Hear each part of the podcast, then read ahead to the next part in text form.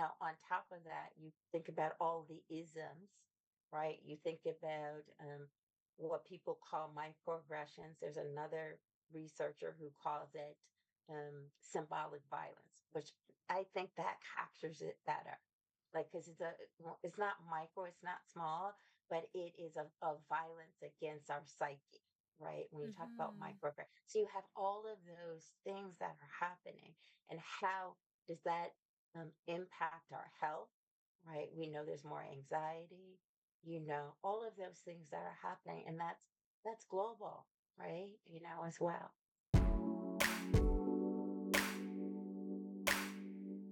Hi, everyone. Welcome back to the All Inclusive Podcast. On today's episode, I'm joined by Latise Hairston, founder and chief impact officer at Hope Consulting. During the episode, we explore some of the challenging questions about the role of organisations in creating harm and doing good for marginalised communities. Latise offers her insights and perspectives on whether the harm caused by organisations outweighs their benefits and the importance of creating meaningful change in DEI work despite ongoing pain and harm. As always, before jumping into the video, make sure to hit that subscribe button, turn on your notification bell, and follow on your favourite podcast platform so that you never miss an episode. That being said, let's jump in. Welcome, Latise. Thank you. Thank you for the invitation. I'm really excited to talk to you and have the opportunity. And thank you for the amazing work that you do already. Oh no, and same to you also. Um, thanks so much for, for coming out and speaking with me today. Let's kick things off, I think, by telling our listeners a little bit more about you and your journey to where you are today. Yeah, well, I've I've had an maybe a little bit of an unorthodox journey um, here. So I would say that I actually started off my career doing counseling and doing trauma work and doing work with communities that I would say have been pushed to the margins.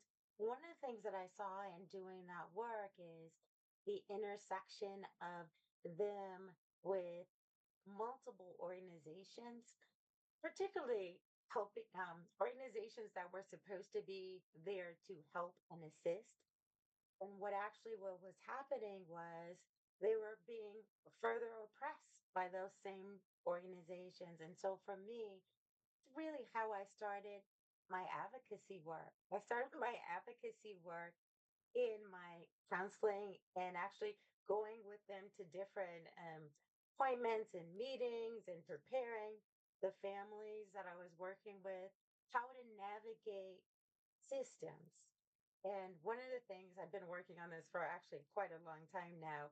One of the things I was um, uh, working on is a book around what happened to the human and human services. So that was just one aspect of my work, but it really led me into more so really thinking from that real social justice lens, right?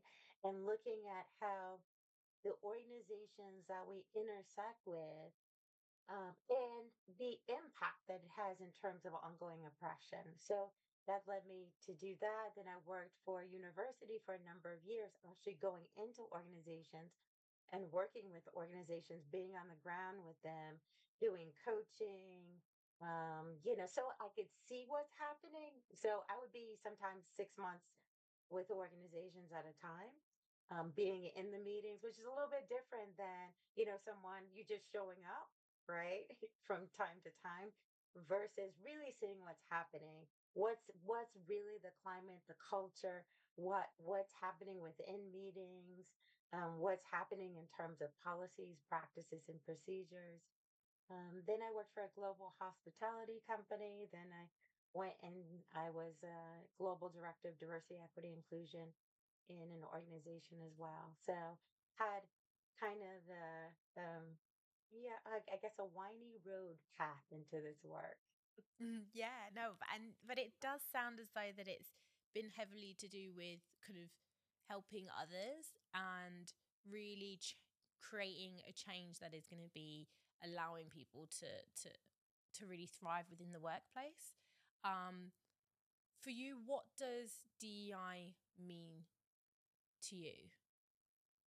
Yeah, so for me, had, there's been really this evolution for me when I think about diversity, equity, inclusion, working with many different organizations, working with um, executive leaders in primarily, I would say, in executive coaching around um, people who identify as Black, Indigenous people of color. One of the things I've been hearing, a lot of those individuals in DEI roles as well, and in other roles that were hired. Um, and one of the things I've really been hearing is a lot in terms of the harm that's happening even within the roles. And it's very interesting because there's been a number of articles that have come out more recently in terms of um, with with all the layoffs are ha- that are happening that the roles of DEI directors, right, chief diversity officers, a lot of those roles are some of the first ones to go. When all the after 2020 all the promises that happened in terms of DEI and organizations and what they were going to do. And you see again a lot of research that's saying a lot of that isn't actually happening. And so going back to your question when you asked about you know what does DEI mean to me? So one for me right now a focus of concentration I've been working on with many different organizations is around really sh- shifting to healing centered practices right? And what i mean by that is this is that what's happening is there's harm that's happening sometimes in the name of dei where um, within organizations they've made these promises but they're you have people in in the roles and they don't have the resources to do the job Right. right Mm. right? They don't have they don't have the resources. And a lot of times they don't have the power to do the job. They're not empowered to do it um, in the way that is really needed. Um, and so there's a lot of harm. There's a lot of responsibilities put on the role.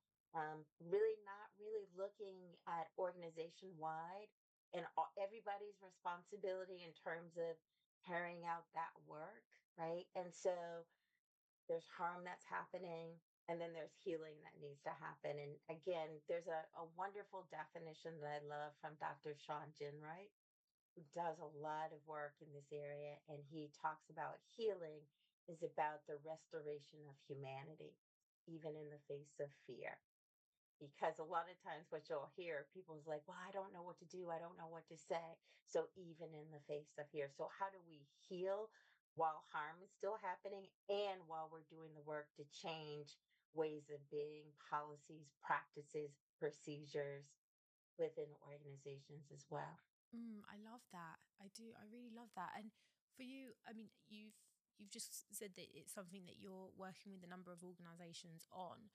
What have you found to be a key step in really moving forward in in kind of the healing and the hurt, hurt and the healing? yeah there's actually a model that i use around um, healing center work um, organizations, but it's it's based on the work of many scholars before me. So, you know, borrowing right and pulling it all together, but it's it's noticing um, in all the different levels, right, that we talk about on an individual level, on an interpersonal level, on um, an organizational level, community and cross structures. Is actually noticing what are the ruptures that have happened right? Across mm, all those different ways, right? What are the ruptures that have happened in relationships? Um, what are the ruptures that happen in terms of policies, practices, procedures within organizations and ways of being? And so being able to name it and being able to understand, right, as we're moving forward. But then after that, after looking at the ruptures, it's also what is the repair?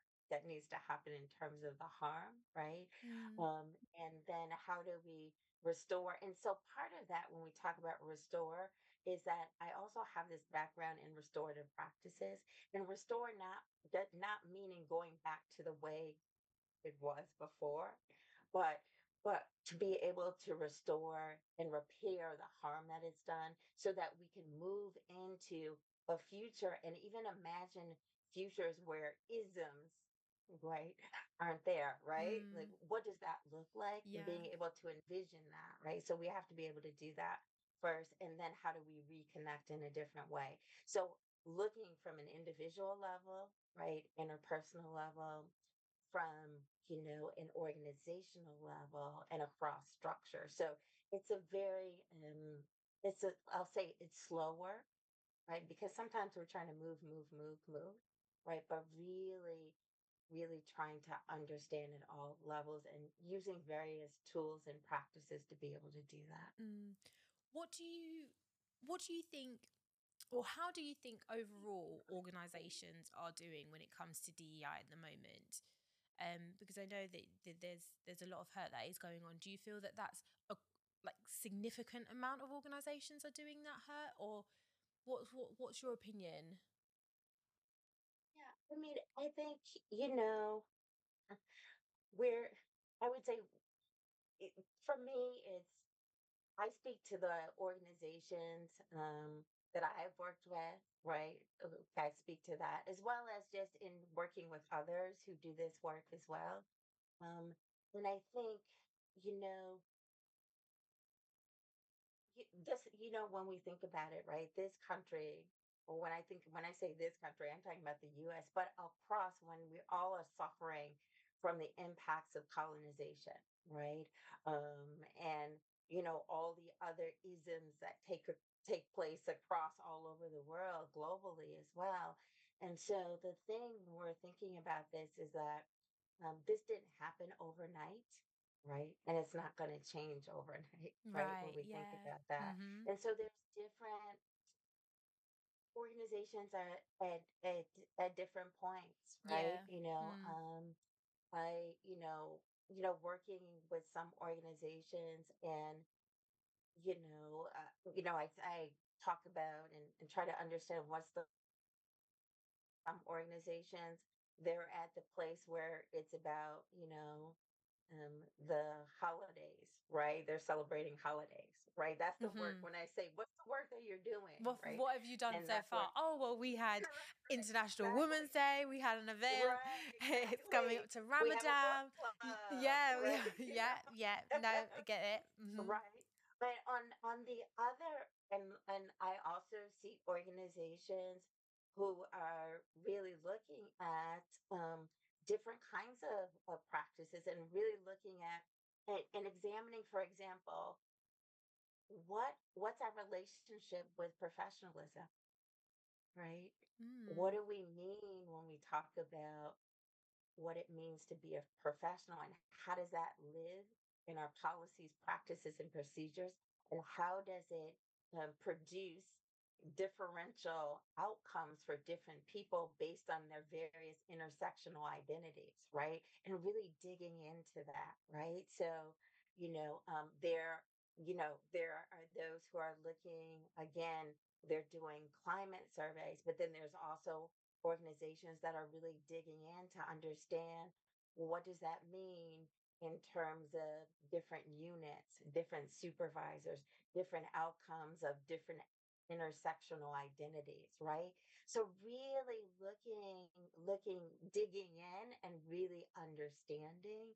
Um, so I would say there's a range Yeah. when you think about it. And I would say the other thing is that um, really starting to look at, um, you know, when we talk about, you know, again, my background is um, also in psychology and counseling, things like that. And, you know, you when you talk about people having threat responses of fight, flight, freeze, right, dissociate, and appease, shows up at an organizational level as well when there is some discomfort and you have a group of people who voice a level of discomfort around the work of DEI, right?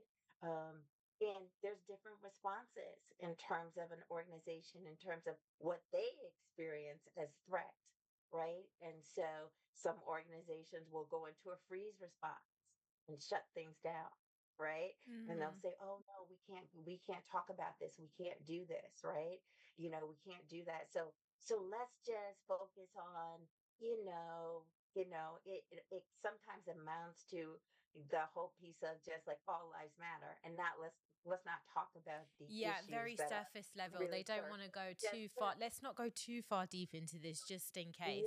We'll kind of Yeah, sugarcoat, cover it up with a band aid. It should be fine. Yeah. No, I understand you becomes very performative in Mhm. nature, right? But that's the other part of it is that what's a little bit different about the work that I do is I also bring in somatic practices in, right? Going back to when we know what we know about the neuroscience of change, right? That sometimes we're trying to approach this work just from a cognitive dimension when in reality, right, you know, there's a whole disconnection um, from from everything like you know just in so for example um someone in a in a training uh, the other day was talking about brought up um white supremacy culture right and we just stopped for a moment and i'm like we stop and we notice what happens within people's bodies even in hearing that kinds of language and what comes up for them right you know so it's not just dealing with this cognitive dimension but what is that those what are the fight, flight, freeze, uh, appease? What are the responses to that? And then because now we're starting to understand before the behavior comes that we're reconnecting to what happens within us, right? I'm I'm curious how how do you measure that? How do you how do you gauge that? Because it's it's I mean it's very individual. Um so in in someone kind of taking a step back and looking out into a classroom, how how do you know right okay we've got these people that are in a freeze mode or or they're in an appease mode i don't like i'm i'm curious how how can we read that Yeah. So, I mean, part of it is even before we get into the work, right? I introduce somatic practices, right? And I kind of explain what it is, give some examples. Um, and then from as we so if, if you think about it this way in terms of um in psychology when someone is like afraid of like a spider and it's progressive exposure right? Right so they yeah. don't just bring the spider in and bring that in but it's pro- progressive exposure. So that's what happens throughout throughout the the um, and i don't call it training really. I shouldn't have even said training but it's a it's an experience together hmm a collective experience right? When we're thinking about it. Is so it's it's kind of teaching and um, having people to start to identify and even in breakout groups and how you even process like getting people accustomed to really paying attention going mm, to back to what's happening with them. And and for people who are who are less familiar with it um like if people are more familiar with like emotional intelligence right? So okay. people are familiar with that so you talk to them in, in terms of something they're akin to right? Yes. right and so when you talk about emotional intelligence right it is about awareness and our responses right? So in our mm-hmm. ability to be able to respond from a from a place of that emotional intelligence but being aware of ourselves. Yeah. So there's the connections and the links to what's familiar to people right? And somatic practices again just means whole body right? And um and not just coming from a cognitive place when there really are a lot of emotional responses that happen and other responses that happen that makes us like move move back from something right? We might go into a freeze response or we go into a fight response right? And then you get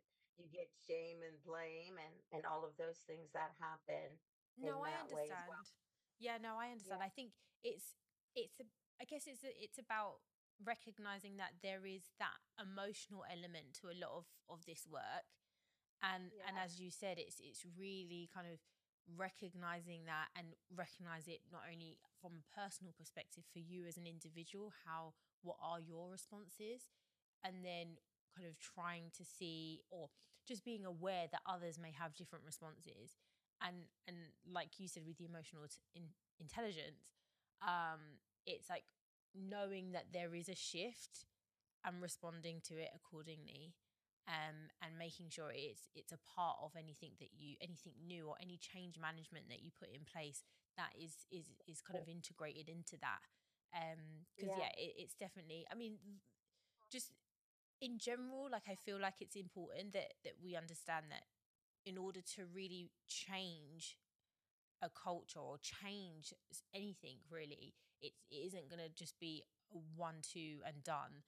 Um there's a lot of systemic and historical bad right. behaviors and that have really ingrained the way in which the world operates and how we live. Um and there's a lot of there's a lot of work that needs to be done in order to to kind of change that for the better. Um and like you said it's not only just emotional but it, it's definitely cognitive and, and as well as um emotional um Yeah. And I would also add to that, right, is is also understanding really this piece around socialization, right? Um, right. Um, I use a lot. I think it's, you know, actually brilliant work. It's older, but the cycle of socialization, cycle of liberation, and really understanding and really, so for example, just understand, just taking one piece around um, socialization around professionalism right? And what mhm, that means and how we've been his how we've been socialized from, you know, from all the different um systems, right? About what does it mean to be a professional. I was doing a session uh, the the other day and we just we were unpacking that, right? it's a Um lot like even when i think about it as me yeah. personally like my idea of professionalism has com- has changed dramatically i think Yes. um as i've gotten older. Um and i think initially i was taught through my parents and their generations um especially from um I'm a person of color um it was like you need to to speak a certain type of way. I have to be dressed like in a suit um in kind of like office attire with tights good black shoes kind of shirts skirt blazer that sort of dress. That to me if i looked like uh, saw a woman walking down the road i'd be like right okay she's professional. Um her hair tied back neat and tidy that's she's well put together she's she's a, a professional.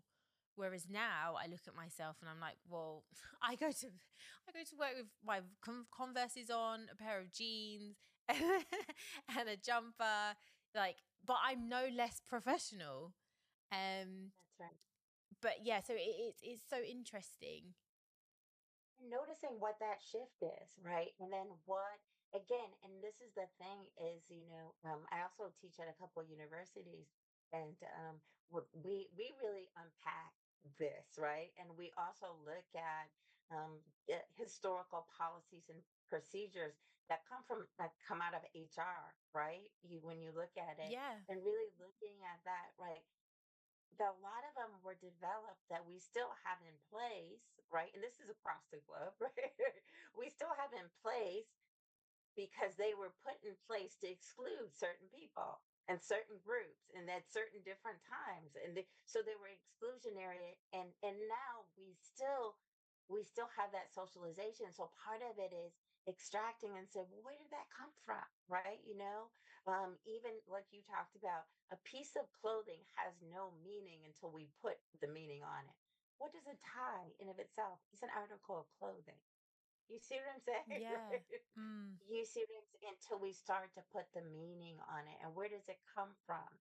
And then what does it mean in terms of who gets excluded and who gets included? Who who are the who are those who are making uh, the the rules, the norms, and then who gets pushed to the margins because of it? You understand what I'm saying? And mm, really, when you when we start to really look at that, it's it's it's slow work, but it comes from a place not of shame or blame, but being able to understand, to under understands our, ourselves. And it really is about going back to the definition of the healing is restoring our own humanity. And so it also comes to the other piece of centering is around compassion. And the compassion being is is really first having self-compassion, right? Can we bring compassion to ourselves, you know, um, in terms of alleviating our own suffering? Because if we could do that first, and then we can have compassion for others. I mean, that's a big part of it as well. Yeah. So, I mean, there's some other things that I'm really doing that and and and moving into as well. Um, is um, I looked at the the research of um, I believe her name is Dana Johnson.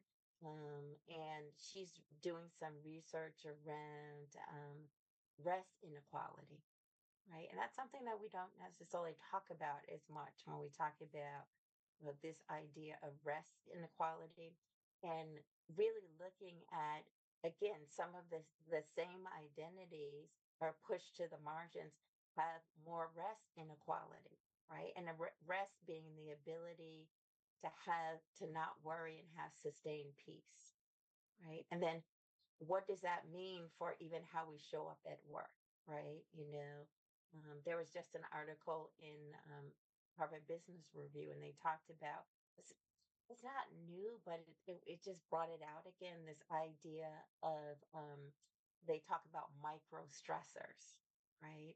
And how these micro stressors are things like, for example, um, they give an example around you're working on a on a team and someone does it you know, uh, get their stuff in on time, and so it impacts you. And now you're working late, and now you you call your your partner and say, you know, I have to, and they're like, well, you don't come in, you know, like all these Yeah. these Yeah, it's like a snowball happen. effect. Yeah.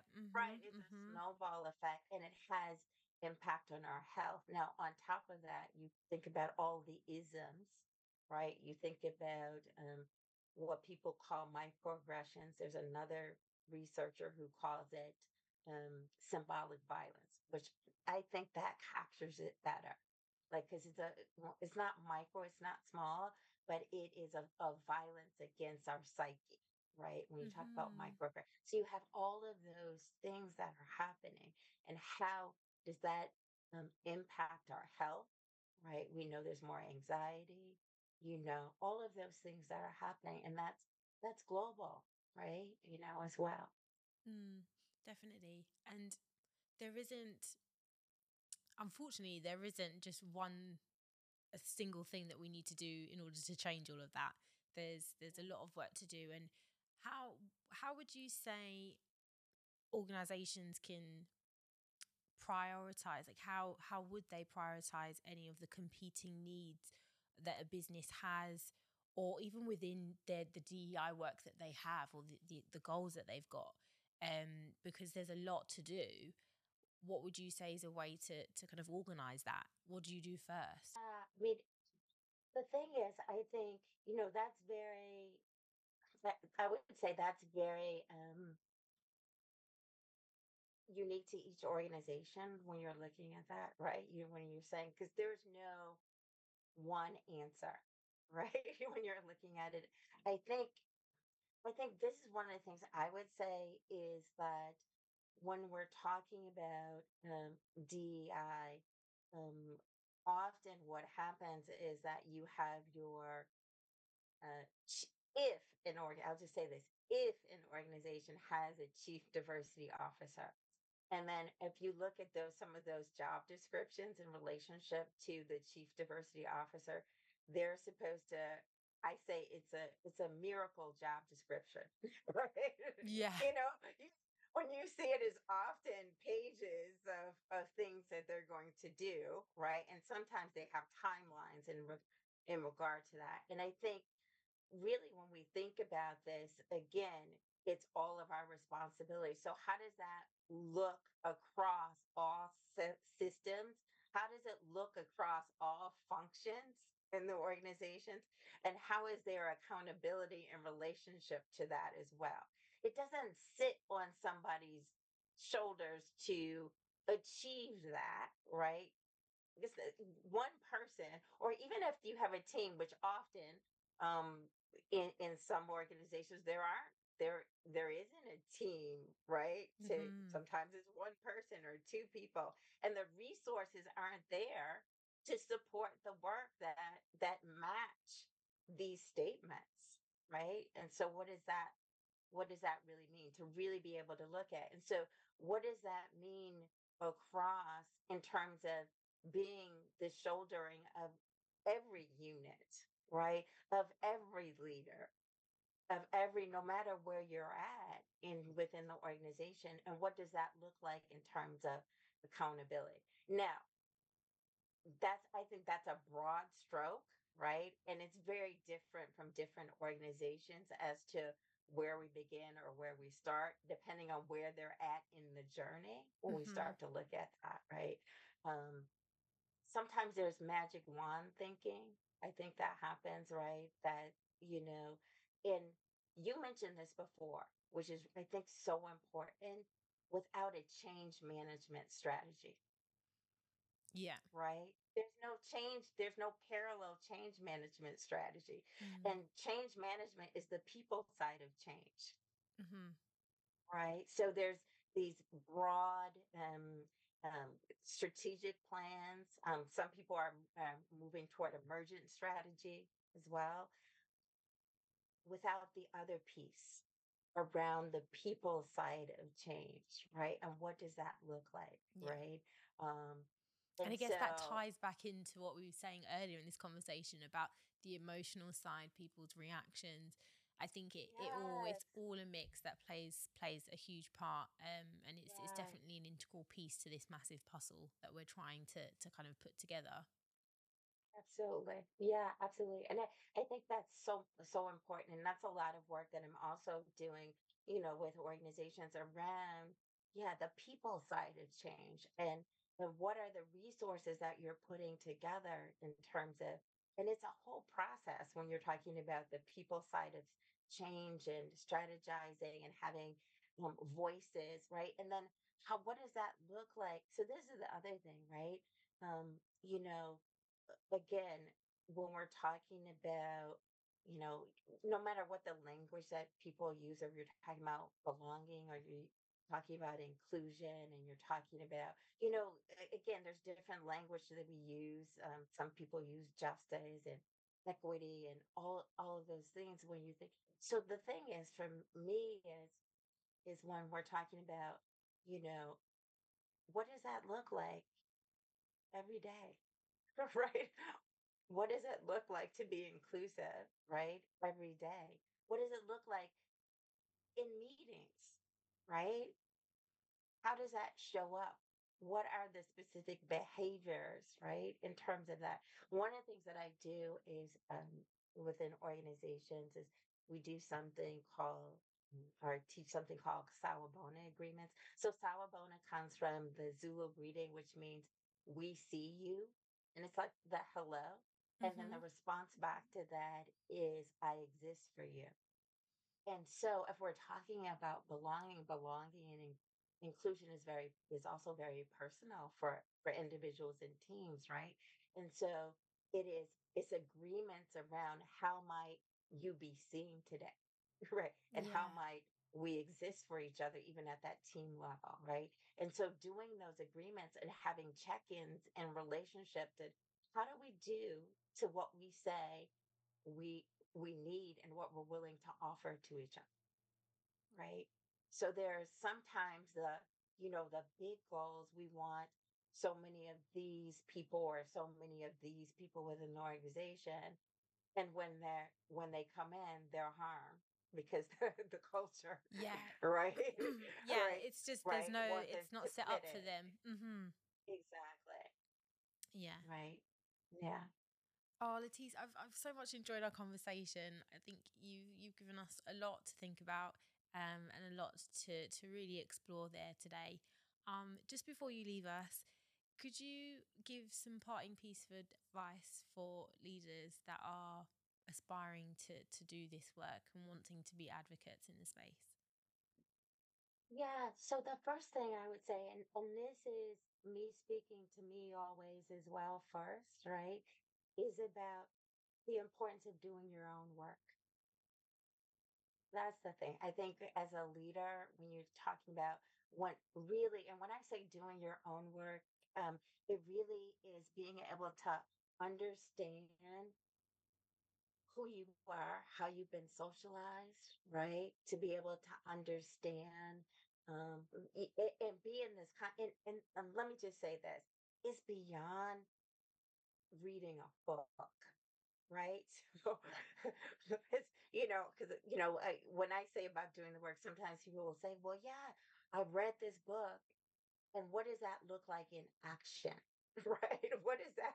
Yeah. What's the fruit of that? What is the hmm fruit of right doing your own work? And so for me, I'm always in the process of doing my own work, but also having I'm also surround myself with other individuals who also hold me accountable, but also who can support me, right? In in the work as well, right? Because it's difficult it's hard, you know, it's hard and it's joyful, right?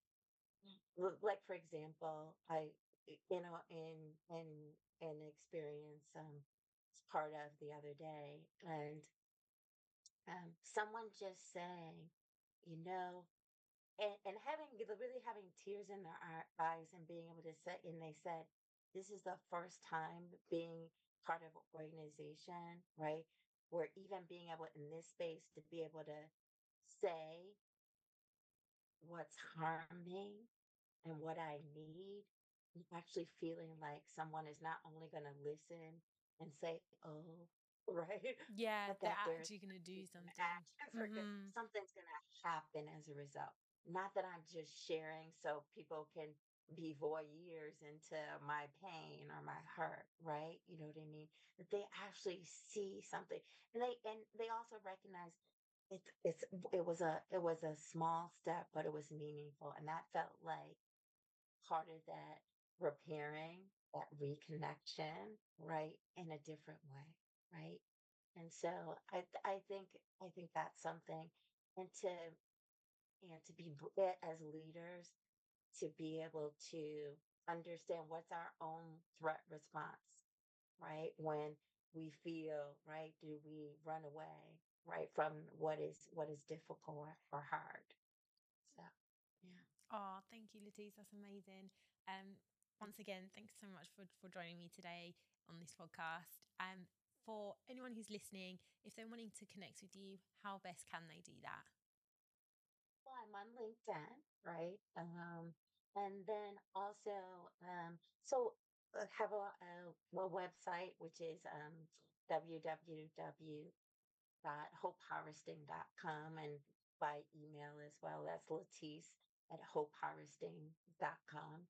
Um, we're doing some some things that, that are going to be rolling out. Um, we do something that's called Women Heal and Rise, and it's just for BIPOC women. It's a six week experience within a collective experience where we are in this process of healing together and celebrating each other.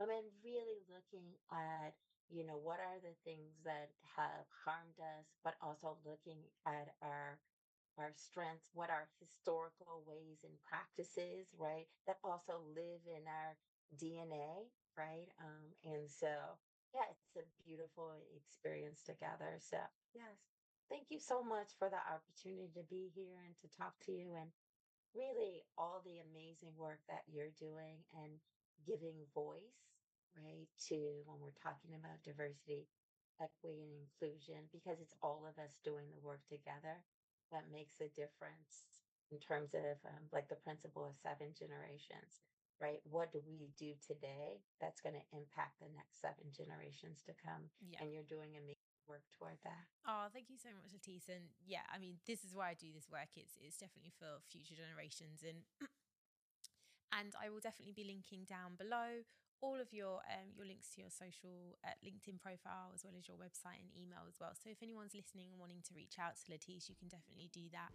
Just check out the description below, um, and also on take a look at her website as well for the for the event that she's just spoken about because it sounds amazing. So you definitely don't want to miss that.